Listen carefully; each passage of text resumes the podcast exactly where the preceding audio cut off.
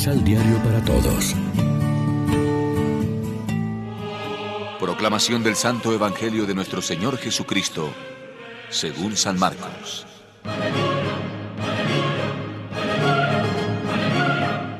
Juan le dijo, Maestro, vimos a uno que hacía uso de tu nombre para expulsar a los espíritus malos, pero se lo prohibimos porque no anda con nosotros. Jesús contestó, No se lo prohíban, ya que nadie puede hacer un milagro en mi nombre y luego hablar mal de mí. El que no está contra nosotros, está con nosotros. Lección Divina. Amigos, ¿qué tal? En este miércoles 23 de febrero, una vez más la iglesia se viste de rojo para celebrar la memoria de San Policarpo, obispo y mártir, y como siempre lo hacemos de la mano del pan de la palabra. En cierta ocasión los discípulos de Jesús encontraron un extraño exorcista que no pertenecía a su grupo, pero que echaba demonios en nombre de Cristo. Los apóstoles quisieron prohibírselo porque no era de los nuestros, dice Juan a Jesús. Pero éste comenta, no se lo impidan, porque uno que hace milagros en mi nombre no puede hablar mal de mí. El que no está contra nosotros está a favor nuestro. El problema es también de hoy. La pertenencia eclesial no es, lo, no es el único criterio más bien de adhesión a Cristo y al reino de Dios. Y este reino no se autolimita al ámbito de la iglesia, sino que alienta en todos los hombres y mujeres de buena voluntad, aunque no piensen lo mismo y aunque no pisen nuestros templos.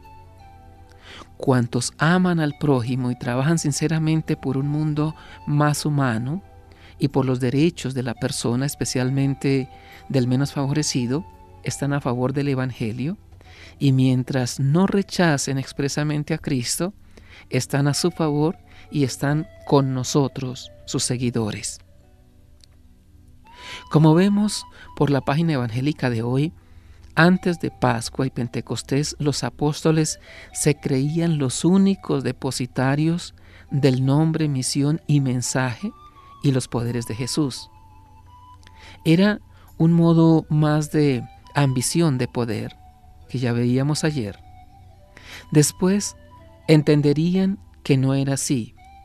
Pues bien, el problema del monopolio se hace extensivo hoy día también al interior de la propia comunidad cristiana de Dios.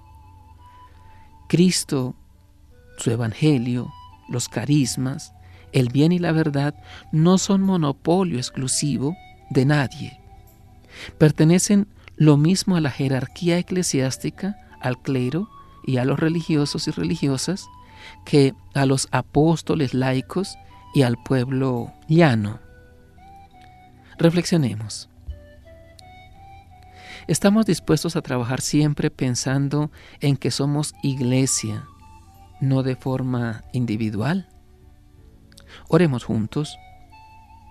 Líbranos, Señor, de todo sectarismo, intransigencia y mezquina estrechez de espíritu frente a los demás, y haznos una comunidad de puertas abiertas para cuantos te buscan con rectitud y sinceridad. Amén. María, Reina de los Apóstoles, ruega por nosotros.